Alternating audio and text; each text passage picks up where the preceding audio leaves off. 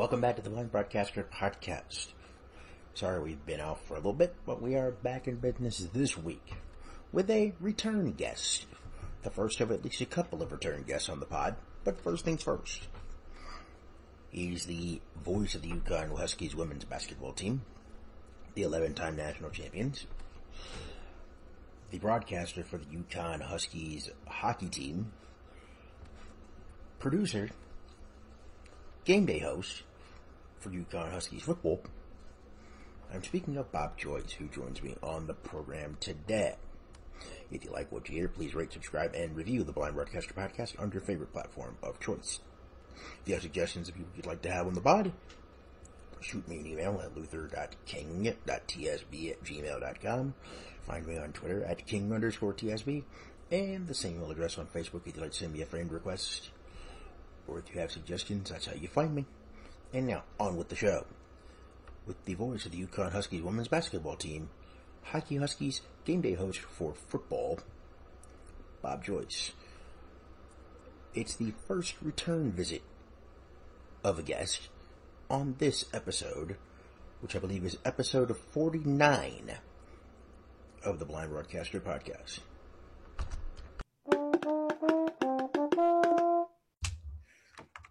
Alrighty. Return guests on the pod. Well, here's number two.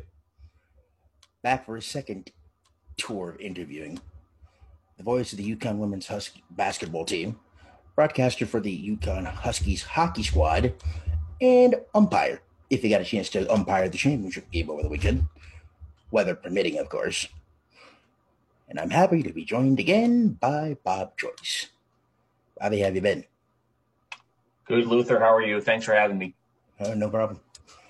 Well, question one would be how interesting was it to get back into a groove when you were doing road games by way of video? And how long did it feel like it took you to adjust to get back into your radio broadcast call, even though you had to wait for the video stream? Didn't take that long. Uh, I mean, when you're home, grown up as a kid doing play by play off TV, I guess it's not much different than that. You know, just you know, not without the detail as a kid, but uh, yeah, it's a couple of games to get, kind of get used to it, uh, figuring out the the effects and the audio to uh, big time to work out where we didn't have a um, the play by play announcers mixed in with the net sound. You had to get a little device to split that up, but once we figured that out, um, it wasn't too too bad. Um, at least you had the effects in your headsets, and it, it, made it sound like we were there. You do miss some things, but uh, once you get into it, and uh, you got to treat it like any other game, you got to have the enthusiasm that the listener expects. Sure. And uh, you know, once uh, once we got to the Big East and the NCAA tournament, uh, ESPN was a big help with us. In fact, uh, they sent the, the picture and the Nat sound via Zoom feed actually. So uh, yeah, because I, cool. I, noticed when we got when you got to the Big East, you got to the conference tournament. You played that tournament up in Uncasville. You were able to do those, do the conference tournament live in Uncasville. Yep. Then the NCAA tournament when they were in San Antonio, Texas, you were able to get that feed. And then you were finally able to travel to San Antonio for the Final Four, where it wasn't a grand state like you had in mind, like you normally would have. But you at least got a chance to call like another game live. So yeah, it, it was different. Um, you know, you weren't courtside at the Alamodome. You were right. up on the up at the top of the of the bleachers, and I'll, I'll share a funny story with you. We weren't even five minutes into the game. Four kids, uh, about two, maybe three rows in front of us, sat down. Not directly in front of us, but the mom came in. Oh no! And it, it and she had this just big afro of hair and she sat directly right in front of me. Oh, no. That's like you just put your hands up and go anywhere okay. else but there. But you know, so you're dodging and weaving. It, it's a, it's almost it it's almost like trying to do a high school football game, which I've had to do at the top of the bleachers with a gate to your back. Yeah, pretty much. That that's when you when you were mentioning that story. I'm like, I remember going on it was a la- next to the last game, but it was matter of fact, it was the last game of the season on Halloween weekend before everything got weird. Mm-hmm. I think it was like 2018 or something like that. But the teacher at the time at a college that helped me out since he, I didn't have any student help, he basically had nothing to do on that particular day. So we just, you know, we drove down, did the game. We were literally at the top of the bleachers. And by the way, it had rained. So it was not only rain, it was not only rainy and wet, but it was coolish. It was getting cold. Because usually when you get to the last game of the year, we're talking about upper 40s, low yep. 40s, upper 30s. Yep. Yep. And you know what that's like, especially being in your neck of the woods. Because you can tell fall is coming, especially when you're at the last game of the year and you know you have nothing to play for except for the fact that, oh, pride's pride and a few other things you know, Autumn's Autumn actually has been pretty. We've been pretty lucky. The, the, the few football games that I've done in the last few years. In fact, I did the last UConn home football game they played. Of course, they didn't play last season because no. of COVID, but in uh, 2019, I did the last football game, and it was it was mid to upper 40s. It wasn't too too bad. It was a sunny day, so it wasn't was all that, that bad. Was that the football basketball? That was East Carolina. Overlap? Was the football was, yes, basketball yeah, overlap? Yeah, the men's basketball team was done in Charleston uh, for three games. And considering it was the last game of the season, last home game of the season for the football team, I, I told the men's crew, go do the men's game. That's a little more important at this point, um, as opposed to a meaningless football game. So yeah, I worked with our uh, program director and uh, Adam, our regular sideline guy, was on the field. It was probably the best game of the year, arguably the most competitive game of the year for both teams. So uh, who who was with who was with you in the on the Cutler? And so did you pull a Utah Jazz and Dave Locke in his first years as the lead radio voice, where he'd only have himself plus whoever was on the floor on the radio side for sideline purposes? No, it was Ben Darnell, our program director at the radio station. He played uh, NAIA college football. So he's got a lot of football experience, and he and he was really good. He prepared really well, and, and he he had worked previously down in the Carolinas, so he was very familiar with the East Carolina program. So it was a good fit. The chemistry was good, and uh, and it was good for Adam because he didn't have to fill with fluff on the sideline. He actually had game stuff to talk about, which is which is great. You want to get the sideline, and you know the sideline guy. You want him to tell some stories and be prepared in that standpoint, Luther. But um, I also want to know in a close game, hey, what's going on on the sideline? What are the coaches saying? If you can, uh, what's the energy like on the there. field? Can they, you know, yeah, do so there, do they feel was, like they can make a comeback? Yeah, yeah, and they did. I mean, they had a chance to uh, tie the game on the last play of the game, and uh, the quarterback threw an interception at the goal line on the, on the last play of the game. So I uh, couldn't ask for much more than that. And I'm hoping that the uh, that the year off a redshirt year. Uh, we'll call it for everybody. Uh, certainly helped. They got in the weight room, and I think finally now they're all caught up. Because when UConn football has been good, they've had a lot of 50 year seniors. Yep. And uh, we're at that point right now. So uh, we'll see what happens in August, when uh, late August, when they get back on the and on the plus field. now that you, now that UConn's back as an independent, mm-hmm. I don't know if that helps them or hurts them football wise because being an independent, you you literally don't you know, have the fluidity of a conference schedule to deal with. You can basically play almost whoever you want within reason. Right. Uh, I guess later in the season games are, more difficult to get than early season, but they've been able to work it out. Uh, obviously, the natural teams that you can always have on your schedule would be Army and UMass sure. because of their close proximity. I mean, UConn and UMass basically have an agreement when when you have an open date, let's play, and I think that's going to be the case. Uh, it's good for the good for the region. I mean, yeah, you know, they brought Yale back and Holy Cross back this year, which was doesn't help. But uh, no, but but, but I but think, at, but at least you got some teams that are local though. You're not like, oh, we have to go all the way out to Provo, Utah, and play BYU. No, I, know. I'm aware of that. I mean, it's never going to be the same as the old Big East. We all know that. Um, we're we're fully aware of that, but uh, we'll we'll see what this project look like. Looks like it's just going to win some games first. You know, uh, you know, in the Northeast, if you can go out and win seven or eight games a year, that's that's doing something. I I don't expect this team, uh, you know, to ever be at the point where they're going to win 11 or 12 games in a season no. and get a and get a big time bowl bid. But if they can go in at least seven or eight games and play in a bowl game every year, uh, that's doing that's doing something in the right direction. What do you think the tie-ins will be bowl game wise since they're independent? I mean, no idea. No idea. Due to the fact that we don't know what the new structure is going to be, since everything was kind of weird from last year, so we don't know who's going to be where. Nope, uh, but I, they do have a TV contract uh, between SNY and CBS Sports Network, so that's a start. That's a that's a good start in the right direction. You think Bestwick's going to be back on the as the full time TV voice? Um, I think they're going to split the games. I think CBS Sports Network's going to do a lot. I think SNY is going to do some games too. So I mean, that's that's a good start. At least they're getting exposure mm-hmm. uh, to get a start, and uh, obviously that helps in recruiting. And, and and the goal is always to try to play the try to play the uh, the regional teams. Uh, you know, they they've got a renewal with Syracuse coming up. They've got one with BC coming up. Awesome. Um, you know, Rutgers would be a natural fit. I mean, Greg Schiano and Randy Edsall, that ten years between 2000 2010, uh, they had some pretty wild games between those two teams. That was probably, well, not probably, that was definitely the rival um, for UConn in the Big East. Randy was just a different animal every time UConn and Rutgers got together. So, uh, so yeah, uh, that's that's the goal. Um, will it happen? I don't know, but uh, they got some Power Fives on the schedule this year. I mean, you got back-to-back games this year at Clemson and at UCF in November. Ooh. So, and uh, I think I think one of those UCF kids transferred to Clemson. I think didn't he?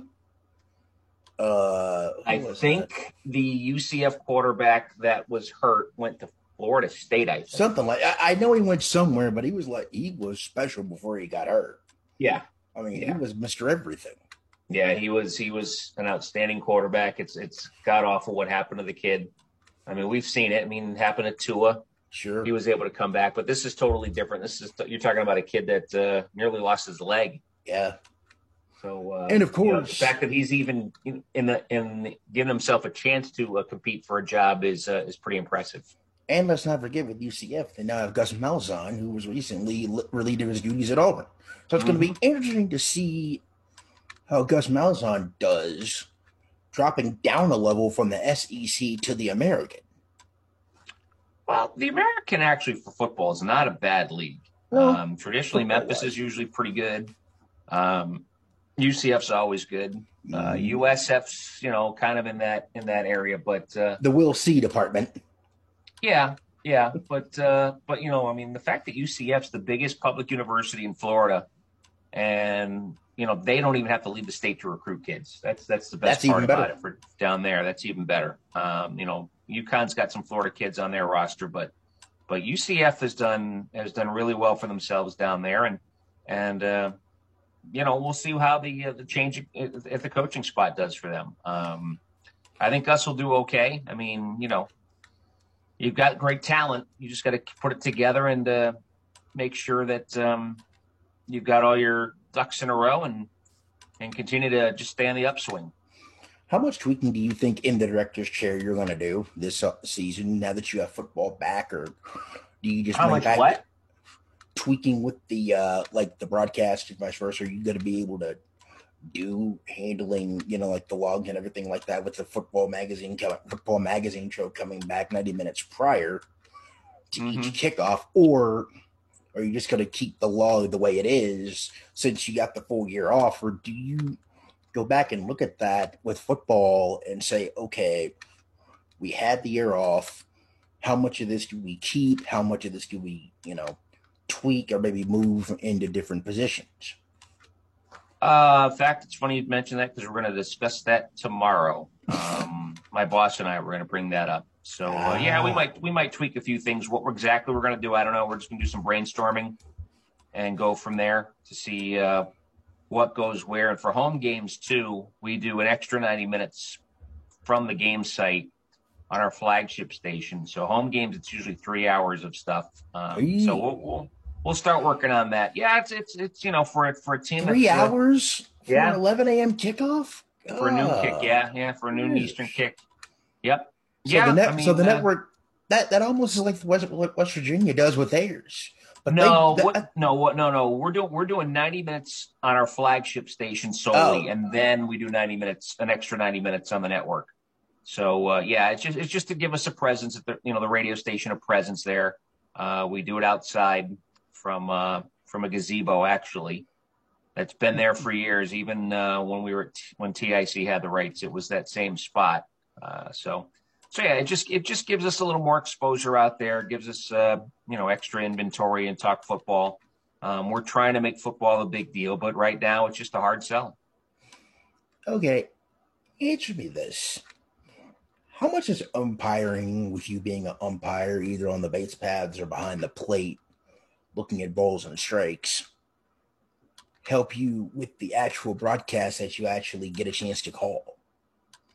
I know I know we're talking about two separate sports and mediums here, but how much do you feel like when you're doing umpiring slash trying to make sure a game is, you know, controlled in a proper way, mm-hmm. do you feel like you can take into, you know, a basketball call or a hockey call, or even when you fill in for Crispino or when you did with Joe D'Ambrosio with football? Uh, you just appreciate what the officials do even more. It's not an easy job. Uh, most of the time, you don't. I mean, clearly at our level, we don't have replay to help us out. You try to make the best call you possibly can, the best decision you can possibly can, and uh, put yourself in the best position to make said call. You're not going to get everything right. It's just not going to happen. Um, but uh, you do the best you can, and you have a little more empathy for what these officials are calling. Uh, the only thing that that drives me crazy as a basketball announcer when the officials make a questionable call. It's like if the if the, the official right in front of the play is not making a call, and you get a call from the official in the back, like uh, the trail official who thought all the way at the time stripe. I know yeah, where that, you're that going. Kinda, yeah, that that kind of drives you a little bit crazy. But are I, you talking about the Elite Eight game at the end of it, where no, no, not necessarily. No, I mean, look, look, was it a foul? Absolutely, it was. Sure. But the officials had set the precedent uh, throughout the game that they were going to let let them play. Yep. And that was that just happened to be uh, the most scrutinized play because it was the last play of yep. the game. But uh, if you go back, you can see on both ends, it was physical, it was tough. Uh, Paige Bueckers was grabbed, held, anything that you could possibly imagine, and half the time the fouls weren't being called. So sure. uh, you know, while while yes, I agree, um, DiJonai Carrington was fouled at the end of the game. The officials didn't call it, so uh, you know they they had set they had set the uh, they had set the bar and uh, they stuck to it. So it is what it is. Um, you can't go crying about it now, and. Uh, you can't, and you go on. So. So how yeah. many how many Final Fours with this one does that make for you? Actually getting to call a Final Four for you? Uh, well, the last thirteen. Um, the, the only Final Four that I went to when I wasn't the main voice was 2004 when both the men and the women were playing in the in the Final Four. Now Joe did all four games, um, both the two. Yeah, he traveled back and forth. I mean, hey, I wondered that how that worked. But I was in New Orleans, um, just helping out, getting sound. Uh, you know, being there for the interviews. We actually broadcasted live from New Orleans at a radio station there with Final Four coverage. So uh, yeah, and I found out uh, two days before we were leaving that I was going because at the beginning of the month back in 2004, I asked if there was any chance of me going. I was told no. And then the day after the Elite Eight game, I said I was told, uh, you know, hey, you're going to New Orleans. What do you need to get done? What do we need to do for you? It's like, uh, okay, so like, all right, so, uh, changed my game plan.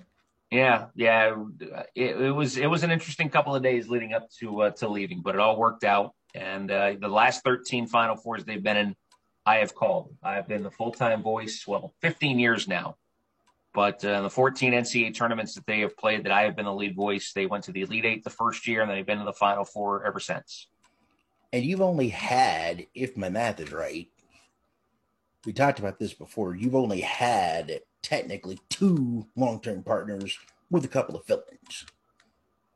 Right. Kara Kara yep. and uh, Debbie for the last nine. Yeah, and, and Debbie's been amazing. She is. Uh, you can't have a bad day working with Deb. She's she's such a positive person, and uh, she knows the game so so well.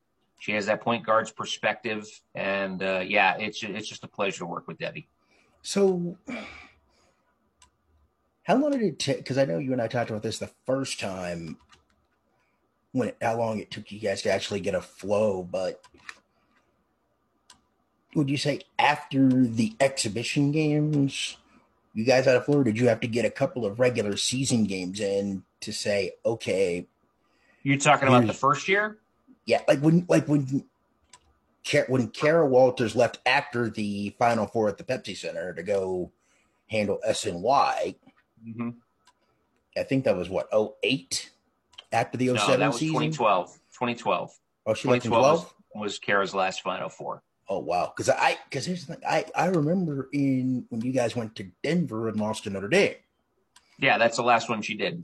Ah, okay, and that was that's with the last uh, one she did. I'm trying to think who was that with the, the UConn bunch with uh with Notre Dame with Skylar Diggins and uh, Ruth Riley, right? Yeah. Uh, no, Ruth Riley was uh she graduated in 01. That was Kayla McBride. Yeah. That Diggins, was Natalie Novosel. Novosel. That yeah. was um Devereaux Peters. Right. Uh, who's the was, was one? Diggins on that team or was she later? Yes. Yeah, she was a uh, she was a junior. And now and now she's married now in the WNBA. Yep. Yeah, and I actually and, had a chance to talk to her last uh, when the uh, when the U.S. national team played UConn a year ago, January. I actually went over and said hi to her um, for a couple minutes, and it was the day after Kobe passed away, unfortunately. Yeah, but uh, I, yeah, that but, one. But, but uh, that was a fun game to do. There were so many former uh, former UConn players on that team and so many uh, former rivals. So uh, so yeah, that was a fun game to do. And then it took uh, UConn about six minutes to get acclimated by the style of play and the speed, and then they did all right.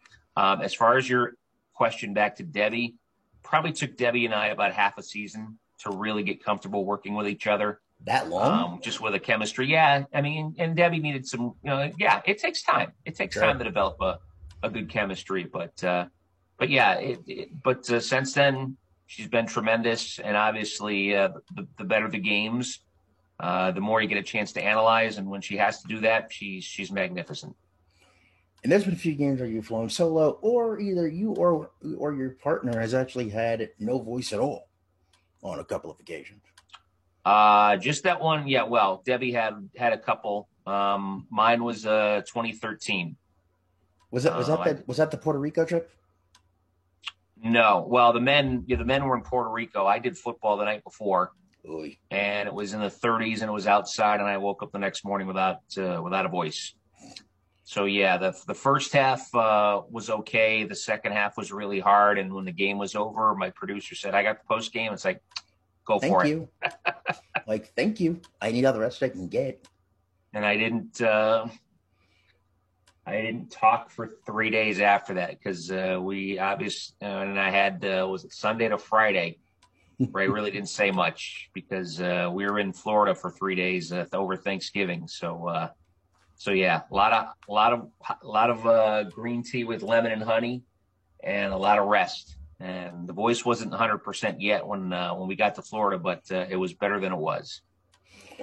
um, what was I getting? Oh yes, new Vanderbilt women's basketball coach Shea Ralph, who got hired what almost just over a week ago, if my math is correct. Yeah, she was introduced Wednesday. On, yeah, Tuesday she was she was hired. Yeah, I saw it on Twitter, and I'm like, okay,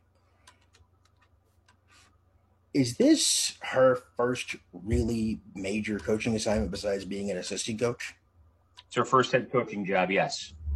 What do you think she will bring to Vanderbilt here on West End that folks here that don't get the chance to see the UConn women, you know, as often since you were here, what, two or three years ago when UConn made the trip down here?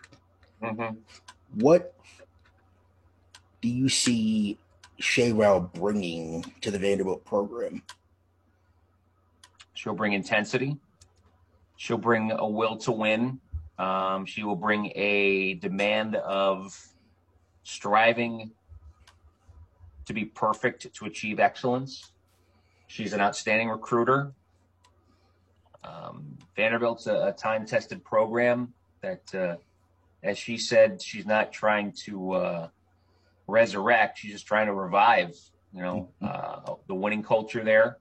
Um, it's going to take some time, and there might be some, uh, you know, there might be some painful moments in the first couple of years. But if she's able to bring a uh, a hardworking, talented kid that's uh, willing to uh, push themselves to the limit to uh, to see how good they can be and how much they can be pushed. Um, I think they'll do a good job there. But in this day and age, Luther, with the kids today, um, I'm not sure that's an easy thing.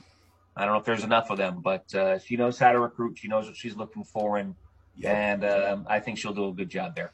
Okay, since you brought it up, let's get to it. let's talk about the NCAA transfer rule. I I know this is one that grinds my gears a little bit I don't know about you, but this does for me, kind of, sort of. You get one automatic, you get one transfer, you can automatically play immediately. And I'm thinking, so basically, what you're telling me is if the kid's not happy and they're not willing to stick it out or sweat it out and, you know, be there when the success actually happens, then what does that mean, you know, for the school when they start having success and you go somewhere and that school doesn't have success, maybe not because of you. But you're like, okay, I'm not I'm not liking it here either. So you transfer, but then you lose that you basically lose your lose your next year. Do you think that maybe the one free transfer where you can actually play is a good thing or a bad thing for college hoops or for all of college sports? It's chaos. Agree. It's college. It's it's essentially college free agency. Yep. In my mind, that's what it is. Uh, look, I mean, uh, that's why I brought it up. Yeah, I mean, Destiny Slocum's a, a good example. I mean, she had an outstanding freshman year at Maryland. Yep. And then she decided I'm going to go to Oregon State and play. And then after two years there, where she got her degree, she had one more year and she decided to go elsewhere and play at Arkansas. And with uh, with a decent amount of success. I mean, the last two games for Arkansas are forgettable. The SEC tournament and the NCAA tournament, where they yeah, where they got knocked out by Wright State, which I did not see coming because the way yeah. they played Connecticut, I thought they were going to at least get well, to around to thirty-two. Well, Luther, their their two their two biggest wins were at home to Baylor early in the season, and to UConn. Yep. And you know, I know some people that covered the SEC tournament over the last couple of years, and they run hot and cold. Uh, the game before UConn, Amber Ramirez, who scored 24 against UConn, did not score against Georgia. So that's, you know, and she can hit the three. And who was but, the other one that really gave UConn fits? There was another one. Was it Slocum? Uh, was a Ford. I don't recall her name off the top of my what, head. Was there was Courtney a Ford somebody? that uh, there was a Ford. Uh, uh Chelsea Dungee obviously had the huge game. Yeah, she did. Had the huge game. We know she could be a scorer, but uh, the, mm-hmm. the whole thing, if if you got a second secondary scorer or a third score to help balance things out, you're going to win. And Amber Ramirez scored 24. Yep. And Arkansas hit a bunch of threes. Um, I think it's like you know, what, you kind of only lost by you kind of only lost by three points, but but still, I mean, Arkansas shot the lights out that day. It's going to happen, and you know they did the same thing to Baylor. Yep. But uh, they run hot and cold, and the two in the two postseason games, they ran cold. I mean, that's what it is. And Chelsea Dungee was exhibit A of that. I mean, she's a high volume scorer where mm-hmm. she needs a mm-hmm. lot of shots normally to score a lot of points. Well, we saw that in the SEC tournament and we saw that in the NCAA tournament. And she obviously scored a lot of points from the free throw line in that NCAA tournament game. But if you're not getting the support, and it's it's a lot like you know any team, if you get one person that's doing all the scoring, you're going to have a hard time winning. It's like, it's like it's like a it's like a home run hitter in baseball, and you you see you see this at baseball at the college, at the pro, at the minor league, or maybe even at your level. I don't you know I don't know if you see this at your level with either high school or you know games that you call or umpired, where you have one good hitter and then everybody else goes hot and cold. Well, yeah, I mean, imagine you do. Um, hey, the Yankees are Exhibit A. I mean, it's all they, they basically bought themselves. You know, they purchased all their players based on power. You know, uh, the launch angle. The nerds of baseball have ruined baseball. you know, guys don't know how to put ball, balls in a play anymore. No, either, they don't. It's either it's either a feast or famine. Either hit you try to hit the ball out of the ballpark, or you or you strike out. You know, nobody puts the ball in play as much anymore. There's a few guys that do that. The Red Sox have done that during their nice their winning streak recently and they're up and they're up eight two right now in the third inning as we do this on Patriots Day. But yes, uh, you, you know it, the good teams know how to put the ball in play. They know how to execute on the bases. Uh, the little things that uh, used to be done in baseball aren't done anymore. Guys don't know how to bunt anymore. You don't know how to play small ball anymore. Um, oh, check you know, this out. Nobody wants to because oh hey, I make three hundred million dollars. You're asking me to bunt. It's like well, you know that's part of baseball. Check and, this out though. Vandy when they were playing Tennessee, they had what was it? They had first and second. They got a bunt down. Yeah, they didn't score any runs, but it made the pitcher have to throw extra pitches. You may mm-hmm. not score, but at least the one thing is when you at least put a bunt down or do the little things well, put the ball in play without striking out. Even if you hit into a double play, yeah, it may change the tenor of the inning, but at least you're making a pitcher have to throw extra pitches so they can get out quicker. Yeah, and I don't know if pitchers know. I mean, you know, the major leagues, you don't have guys that a lot of guys that throw just junk. You know, throw high yeah, 80s and then throw off speed stuff like Greg Maddux used to do. He able to spot his pitches. Guys don't have spot pitches anymore, and they're throwing extra pitches. You know, uh, you know. I mean, look, my son only played in high school, but right. uh, he he just absolutely pounded the strike zone. He pitched the contact and, you know, if he had a good defense behind him, he had a good day on the mound, especially his senior year. Shane Rimons. You Mike need that. You don't you don't have that anymore. You have guys no. that throw, you know, close uh, you know, mid to upper nineties. Or hundred plus. Or hundred plus, like, you know, more than ever before. And just this god awful nasty breaking stuff. But there's no more you know, there are very few guys no in the major ch- leagues no guys that, that are finesse guys. Yeah. I mean, th- think think of the guys that you and I used to listen to and watch, and when the Braves are doing well, Smoltzy could do it from time to time. Denny Neagle could do it. Steve Trachsel could do it. Al Leiter could, you know, temper temper it down when he needed to. I mean, guys are like, oh, I I can throw, you know, 97 with gas and keep climbing the ladder. But if you if you can't throw 97, but you're in the middle of the plate, that 97 if it's straight as a string and you got a good hitter that knows how to hit it, you're right. not going to be long. I mean, I can, I can, I mean, think about this. I am a Cardinals fan. Okay, I, you're a Red Sox fan. I mean, you and you and I both know good baseball when we see it, or in mm-hmm. this case, for me, listen to it. I mean, I was born in the mid '80s, but I still go back and watch some of the old school Cardinals that would put a bunt down, you know, stretch a single to a double, steal bases, really make the pitcher go nuts. Yeah, and they play on a carpet too, like the Royal, like the Cardinals and the Royals did. I mean, when the artificial turf was was more yeah. relevant in in baseball, but they were built for those Sure. For those buildings, uh, I mean, the and Royals, now everybody's playing on grass. You hardly, you well, hardly supposed, see it should be. It should be played on grass. I mean, let, us be honest. The, the old well, sure. artificial turf is the worst thing that they ever could have done. And agree. And so, I mean, that's the way it should be played. But you know, Red Sox have never really had a ton of speed. I mean, uh, when Ellsbury was there and you know, mid 2000s, I think 2013 and 2007, they had more speed than than they had before. Um, even even when Mookie was there uh, and Jackie Bradley, they would be aggressive on the bases. But yeah, I mean, uh, look what it's amazing what happens with a managerial change. Uh, yep. You know, as much as as um, controversial as uh, Joey as Alex Cora was with the whole thing in, in Houston. Yep. I mean, the Red Sox won with him, and then uh, you know now that he's back, he's essentially uh, brought the culture back of winning that he's had. And, I mean, yeah, the Red at, Sox have made some changes and stuff, but but uh, yeah, they got a decent little ball club. I'm actually, uh, you know, watching them more and more now, and uh, they're fun to watch again. I mean, the Cardinals were down two nothing yesterday. I've listened to their game yesterday, and I'm like, the things that are concerning me with this team. I mean, they've got you know, Nolan Arenado, Paul Goldschmidt, Yadier Molina's getting some hits. But I need to see some more out of some of the other sport guys. Paul DeJong, he's coming on lately.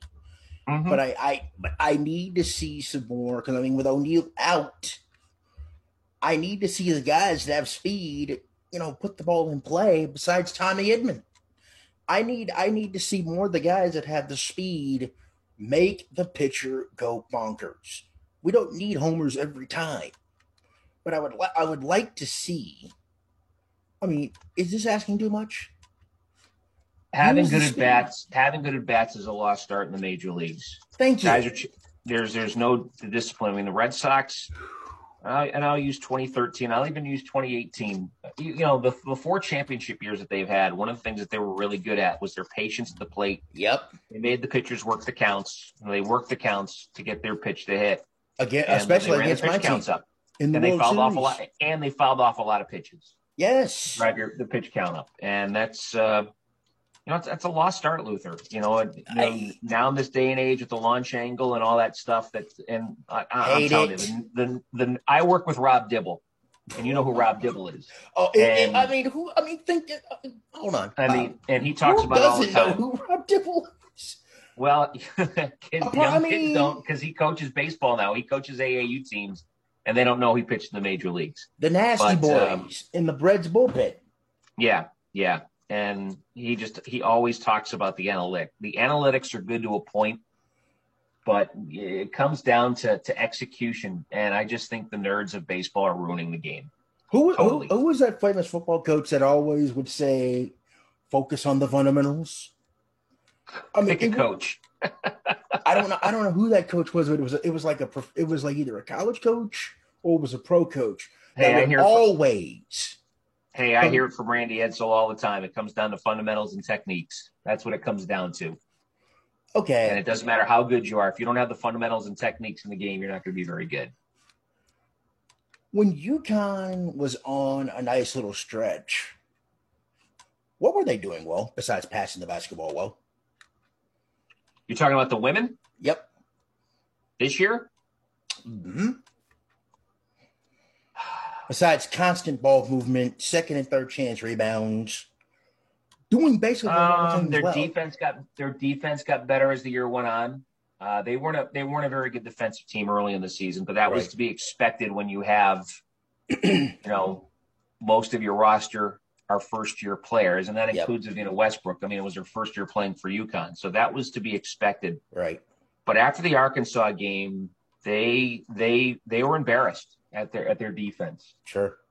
and it got better and better with every game. Um, Christyn Williams took it upon herself to, to be the defensive stopper, and she did a pretty good job with it um, throughout the rest of the regular season. I mean, they held South Carolina under 60 points, Yep. which is hard to do. Now, granted, South Carolina missed a lot of chippies in that game, Uh, but tell- then again, they like- missed a lot. But they missed a lot of chippies all season long, so that was that was not just an aberration in that game. And it's just kind of ironic that the two they two the two they missed at the end of regulation to beat that could have beaten Stanford. Well, right. Well, right. I mean, the, the last and then, one. and then and then poor Aliyah Boston had an open look straight on Yeah. and she back rimmed it. I mean, but that right was their at the season. rim. That was their Right season in a, in a nutshell. Yeah. So uh, you know, uh, for UConn though, I mean, they got more. You know, Christyn Williams became more of a consistent scorer with her because because she became a really good defensive player. Mm-hmm. Um, she didn't really th- worry about her offense a whole lot. It just kind of came. Uh, Evina Westbrook ran hot and cold. Yep. The emergence of Aaliyah Edwards in the That post to me, that was big.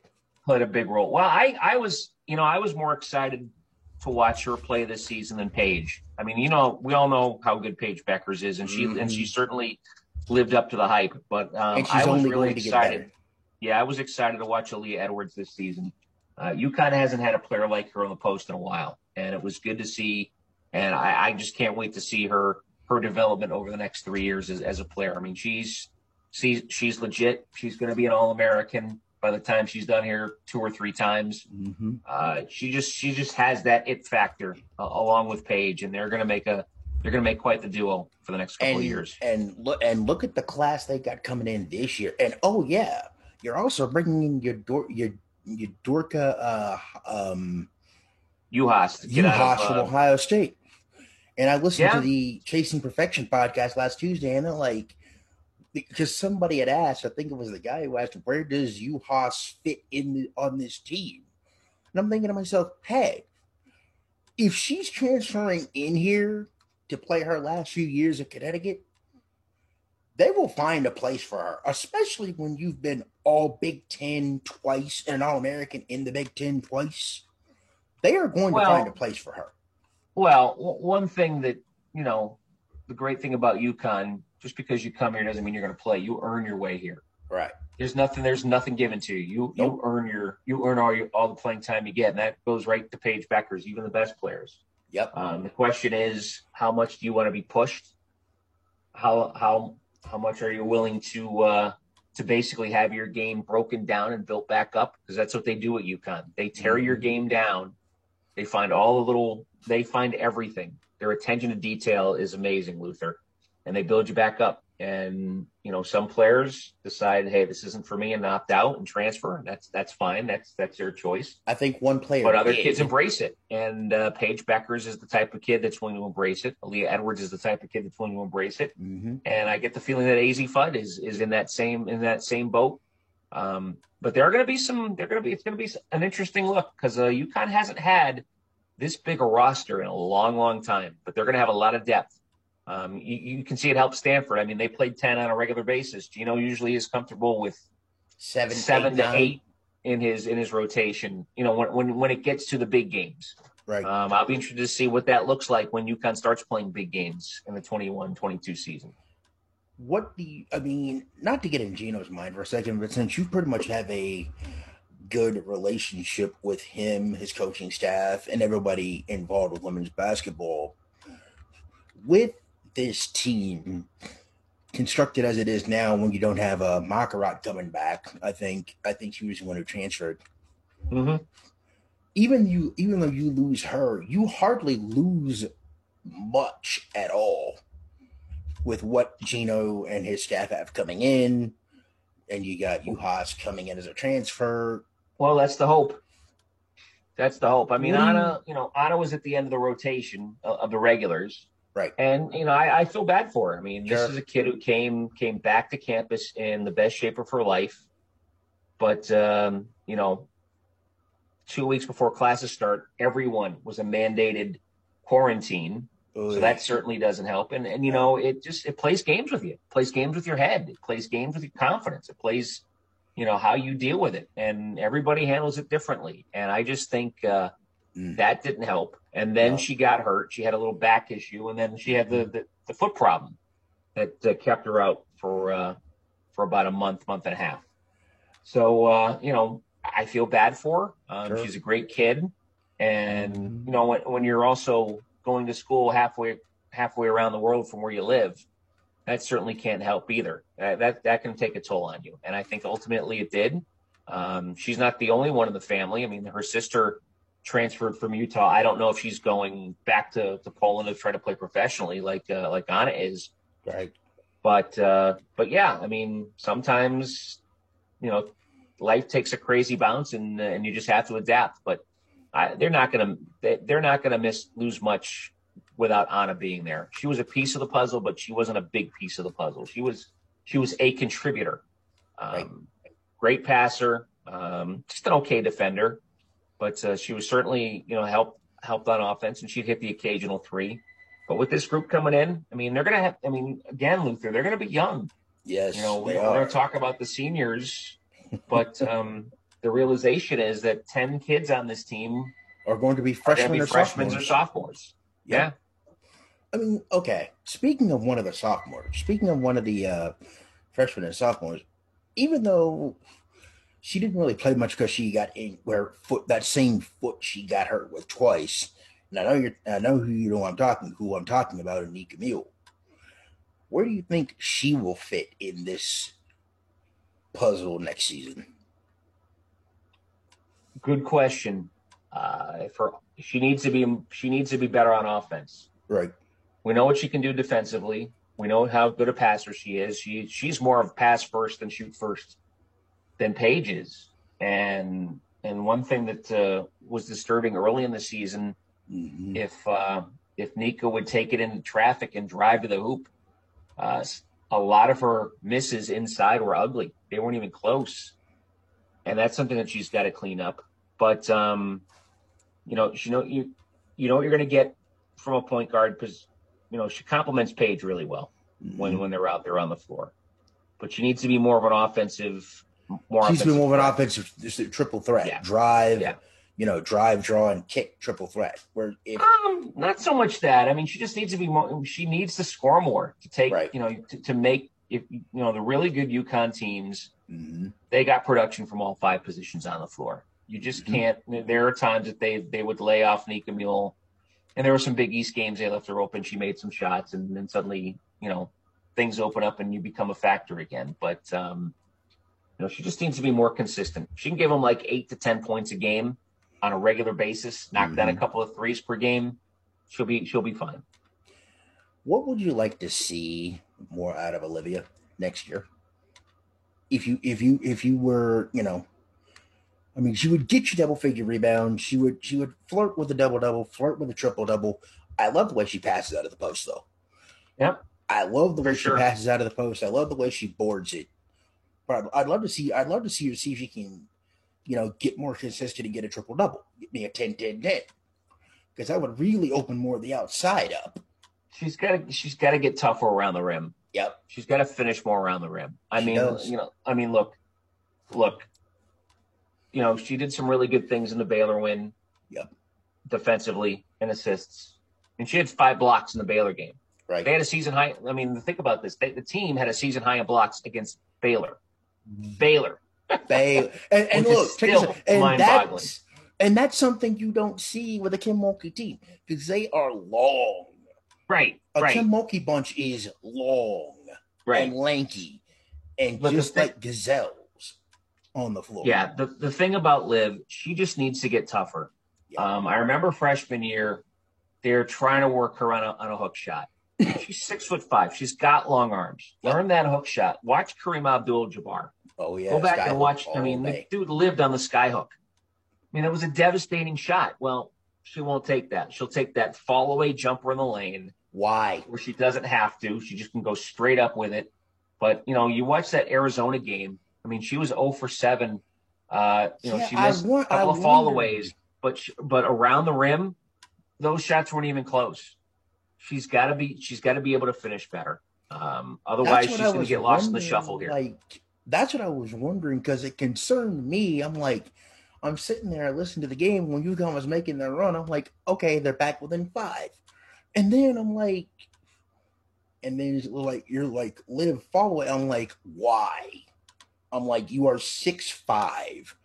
The the tallest player Arizona has is like what six two, six three. because Luther, Maybe. when uh, when things when things get tough, you tend to revert back to what you're comfortable doing, no matter who you Mhm. are, unless you're willing to improve and say, "I've got to do this better." Well, uh, I, I think she took a big step back. The last Right. three games of the NCAA tournament, Liv wasn't much of a factor No, from a wasn't. scoring standpoint, and she has to be. Now, granted, she's a bet. You know, she she plays in the high post. She can hit that 15 footer, but really, she really doesn't want a whole lot to do with the post. You know, getting physical and offense inside. I just don't think she she's built that way. She's wired that way, and I'm going to be interested to see how She develops UConn and how she does and how she does what she does in the off season try to change that because obviously she's she's a good post player Yep. In the Big East, Mhm. but when you play the South Carolinas, when you play the Baylors, when you play the Oregons, when you play the non-conference schedule that UConn plays every year, when Yep. when you play in a normal season, you're going to be measured by that. You're going to be measured by what you do in the NCAA tournament. I hope what uh, I hope Olivia puts that stat puts that stat line in her locker room from that Arizona game and uses Oh, that motivation seven. the way that Tina Charles used it her freshman year when Sylvia Fowles just dominated her in the Elite 8 in Mhm. Fresno back in the 2007. Yep. And we know what Tina Charles turned into. Yep. Can Olivia be that same player? I don't know, but this is a big year for her for so many reasons coming up. Because right now, um, she's not a WNBA type player in my mind. She won't. She won't succeed in that league if she if she goes into if she has the same kind of year next season as she had this season. Um, she She might even. be, she, she'll be I don't even think drafted. she'll be on any draft boards. Eh, she might be. She might Second be, round, but, maybe um, third. yeah, probably. But that doesn't that doesn't guarantee you anything unless there's expansion. Because right now there's only what 12 teams in WNBA. Yeah, I think it's there's twelve. Because I, I read spots open. something. What was it? I read something on what was it Friday about like expansion teams. You know, the, with the league being in a good place, Mm-hmm. You know what franchise, what cities could use you know expansion in the NBA, in the WNBA. My bad. But I'm thinking to myself, okay, if there were you know six extra teams, you could get it to 18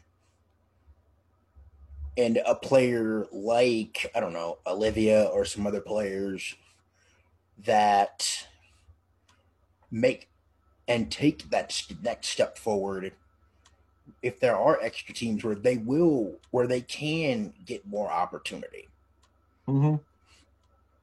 i mean yeah it's Yeah. a possibility but again i don't know how much john maxwell or jon gordon you listen to or you know read but they always talk about you know changing and adapting either you have you have one or two options here you either adapt because you want to or you're being forced to adapt and life's going to force you to adapt whether you want to or not and i think Right. as you talked right. I about still want to.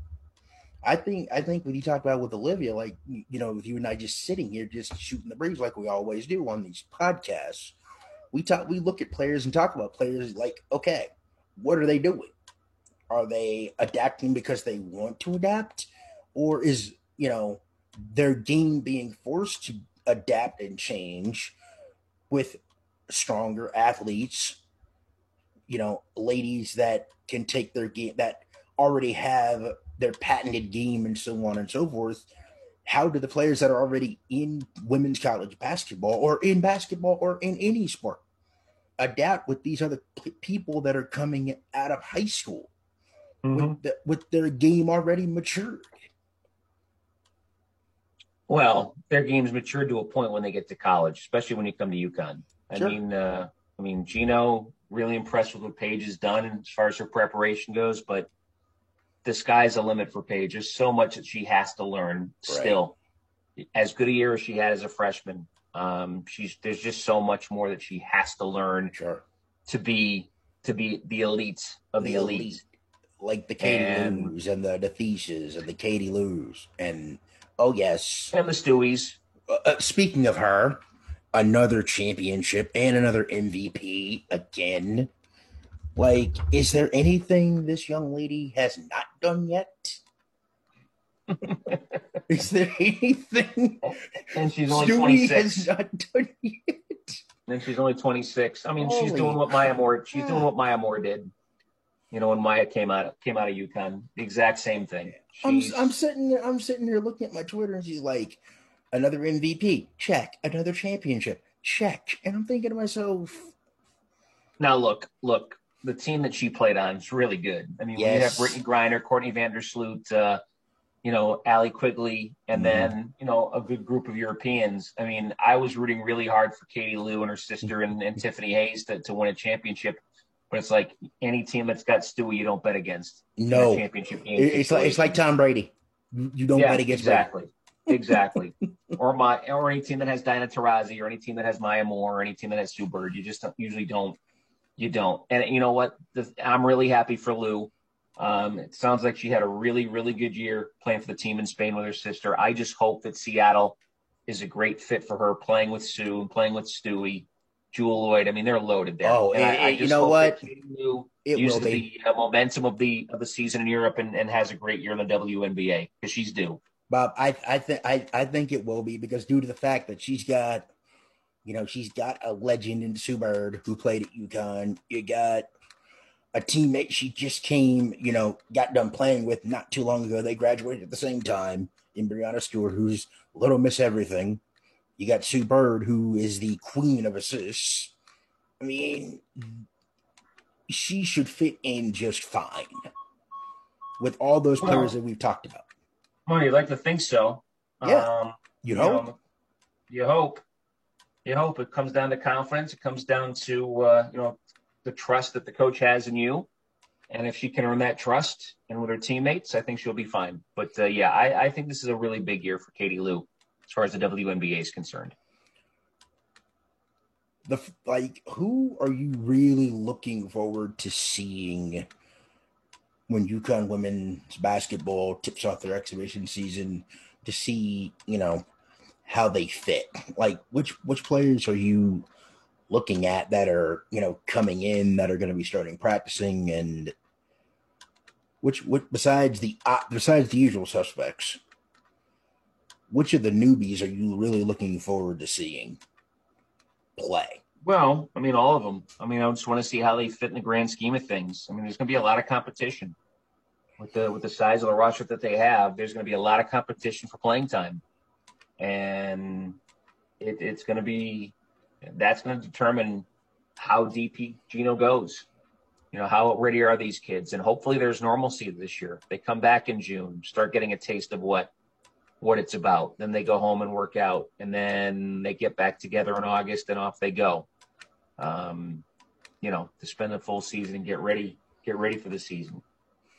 You know, you you've already seen videos of of uh, of Az and Paige working out together. That's big. I mean, that's I think that's the next big big thing for Paige's development. She's got to get stronger. Yep. But we all knew that going in. I mean, mm-hmm. she's you know she's not the you know most solid kid. I mean, she's kind of built like Stewie when Stewie came to UConn, except she's five inches shorter. yeah, a little lighter. But, yeah, and a little lighter too. So she's gonna get tougher. Um, you know, she works hard. She moves well without the basketball. She's really good with that. Uh, but I'm just gonna be interested to see what the competition is gonna be like. Yeah, you know, you go by numbers and they have a lot of depth in theory, but do they truly have a lot of depth? That's going to be the biggest uh, thing I think in my mind to see how these freshmen, uh, you know, Fudd's going to be a big factor, but how the other three do, that's to be determined. I'll be interested to see how that works out the player you mentioned, Fudd, what like where what does like because I've I've heard her name, but I don't you know know much. I mean, she was the National High School Player of the Year as a sophomore. Okay. Okay, better than Paige. she is uh she's an outstanding shooter. I mean, we're talking we're talking Katie Lou, Kaleena parking, Lewis. Parking lot. Uh, yeah, I mean, she's an outstanding shooter. We're talking we're talking Katie Lou, Kaleena Mosqueda Lewis, Diana Taurasi type shooter. Oh my. Yeah, yeah. Oh my. The perimeter. And and that's something they need. But it, you know, from a team standpoint, Luther, there's one area that UConn's got to get better at. That shooting. They were not good at this year, and that was free throw shooting. Oh, tell me about it. Uh, traditionally, they're high 70s, around 80%. They were right around 70 all year. And if you listen to our games, the the the free throw numbers against ranked teams is staggering. It's it's it's not even fifty five percent. Didn't you tell me it was like staggering? Now, like now, now, granted, now granted, in a lot of those big games, right. Liv and Aaliyah got more free throw opportunities because of the physicality of the game. So that's yep. a part of it. And to a point, even Christyn even had some had some woes this season. That's but that's an area that's got to get better if they're thinking this is going to be if they're going to win a national championship or two during this stretch here. They're going to compete for the opportunity. They're going to always be in that position to win, but you need some breaks and you need to to execute. And free throw shooting was a big big factor this year. I thought. I mean, look when when Christyn Williams missed those two free throws at the end of the Baylor game, Deb and I looked at each other and thinking, oh, here we go again. We're going to have another heartbreak again. Now, fortunately, it didn't work out that way, but. uh but yeah, that's an area that was a big, big, just un UConn like this season was their free throw shooting, and that's got to get better. Take me behind the curtain a little bit, like commercial break wise. What are like when you're looking at the stat sheet or when you're getting that nice little two minute break before you guys before you Deb come back on the air? Are you talking in game?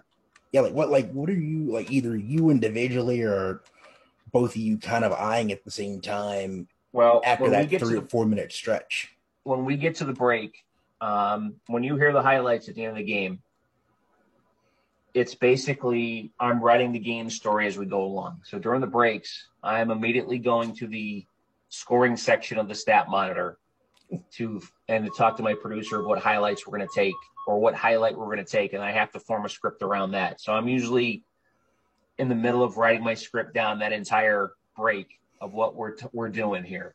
Um, I'm trying to figure out what the runs are, figure out how how well they've shot the ball. Hey, they've made their last five shots, that sort of thing. Um, you know, I always tell Debbie if there's something you want me to tee up on, please let me know. Uh, we do that once in a while too. But uh, yeah, usually in game, I'm usually writing my script for the post game.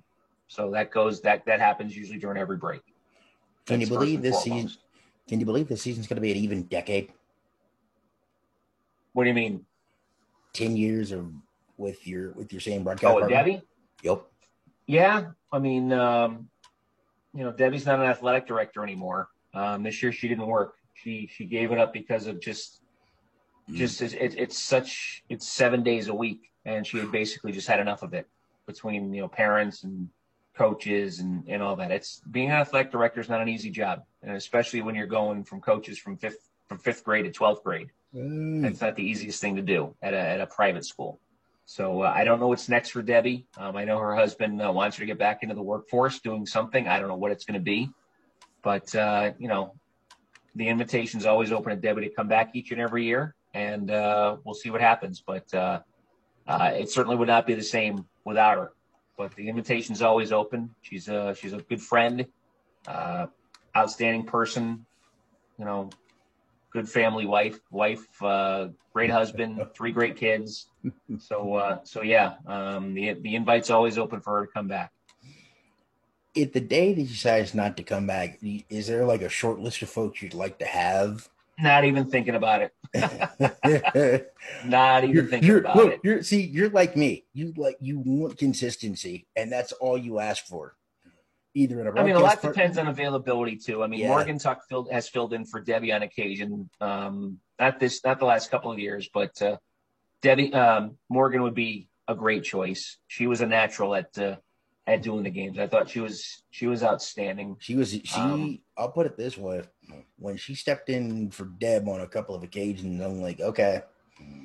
If she if Bob needed a new color handler, she she just took to it like a fish out of water. Easy. Yeah, and a lot depends on a are you local? I mean, yeah, you'd like to get you'd love to get a former player to do to do the games who knows the game, but a are they available? Um, B will they work for the rate that uh, that we offer? I mean, there's so many there's so much so much logistics. stuff that you have to yeah logistics you have to get involved with. So uh, so we'll see. Hopefully, it's something I don't have to worry about for a couple of years, but you never know. And um, it's just been fun are you going to keep the coaches corner open for next year or do you think with if everything gets back to normal it's going to go back to exclusive Gino on the pregame chats i would i mean look the, the, coaches did a great job this year uh, Gino basically just got burned out with the zoom and the phone stuff and we were we were the victim of that this year um, yep. Gino likes to be personable. He likes to be one on one. He sure. likes to be face to face. So if things are back to normal, yeah, I, I would certainly say Gino's back next season. But uh, who knows? I mean, uh, who knows if we're even going to be traveling all the time next season long? I mean, one thing that uh, if this season has uh, discovered, companies uh, can do games remotely without paying all the travel costs that it takes to go for people to get to games and keep and save money for talent. We saw ESPN do that, and I guess I'm hearing that's gonna that's gonna become a regular thing for them. So is it going to be a regular thing for us? God, I hope not. Um, because you lose an element of the broadcast that way. But, exactly. Um, I'm not the one making the decisions. So, uh, you know, again, I'm not convinced when the football season starts in late August that uh, Mike Wayne and Chris and, and Adam are going to be in Fresno, California. My gut tells me they're going to be in the studio calling the game. That's that's just my gut right now. Um, yeah, so there, there's so many things still up in the air about what we're going to see for uh, for UConn athletics starting next year. But the the folks in Winston Salem have that call. That's not uh, that's not a local call. That's not a UConn call. That's uh, that's a Winston Salem call. So uh, we'll see. I I hope that a lot of the broadcast teams that did not get a chance to travel last year will get the chance to travel because I miss a lot of the effects of hearing the basketball shot, you know, shots going up, and if I can mm-hmm hear with my ears if it's a make or a miss. Even though sometimes when they make it, it's especially if the shot is just straight pure, you don't even hear the switch from the net. But you just right. have, but you just have that element of okay, this is what a basketball game is supposed to sound like. Yeah, I mean, uh, sometimes this year's we just had canned crown. I mean, it's not the same. You're right. Um, fortunately, we were able to figure it out with some of the uh, some of the broadcast partners where they would put the announcers on two channels and then they would put the, the nat sound on two separate channels where we could break it up and, and just use that. Uh, at least you have that in your headsets and you, you get a sense that you're at the game. Um, but again, Luther, I you know with the fact that uh, companies had so much success broadcasting remotely um, this year in a pandemic year, um, I think it ultimately ultimately comes down to dollars and cents. Whether it makes sense, you know, I, I would say no. But uh, I just again, hope I'm we don't get to. the I hope we don't uh, get to that the point. counting the pennies. So I hope we don't get to that point because if it does, kind of like what they're doing with minor league baseball this year, no more Yeah. championship series. The winners of each division, that's that. No more like deciding a best three out of five. Mm-hmm. Or I'm like, wow. I understand we had a COVID year, but with everybody and these leagues being shuffled around and everything else, Nationals in a whole new league, but their travel's a lot closer. Thank God for that. We're gonna travel a little out to Fresno, California, or Sacramento. I mean, I miss Right. those broadcast broadcast guys. I mean, I've met a few of them. I'm gonna miss the fact that the Sounds will not play those teams anymore. But in a Mhm. roundabout way, I'm kind of glad the Sounds are, you know, playing teams that they should have been playing all these years ago. Like Toledo to open the season in two weeks. We haven't seen Toledo. We we you know Indianapolis, a Charlotte, a Jacksonville. We keep Memphis, we keep Omaha, we keep Iowa, but you lose those good ones like in Salt Lake City. You don't go to you don't you don't go to Round Rock, Texas anymore for the foreseeable future. You don't. I mean, you'll get St. Paul, but you won't see them for another year or two. Yep. Well, it's going to be interesting. Hey, uh, I got to wrap things up here. Yep, From my uh, standpoint, I got I got to run. But uh, sounds good. thanks for having me on again. No problem. Hopefully, we get back, hopefully, if I get you for a third time, hopefully, we'll actually be in somewhat normalcy and hopefully we'll be able to talk about the Avengers from the road. Yep, indeed. Thanks for the time. You got it, pal.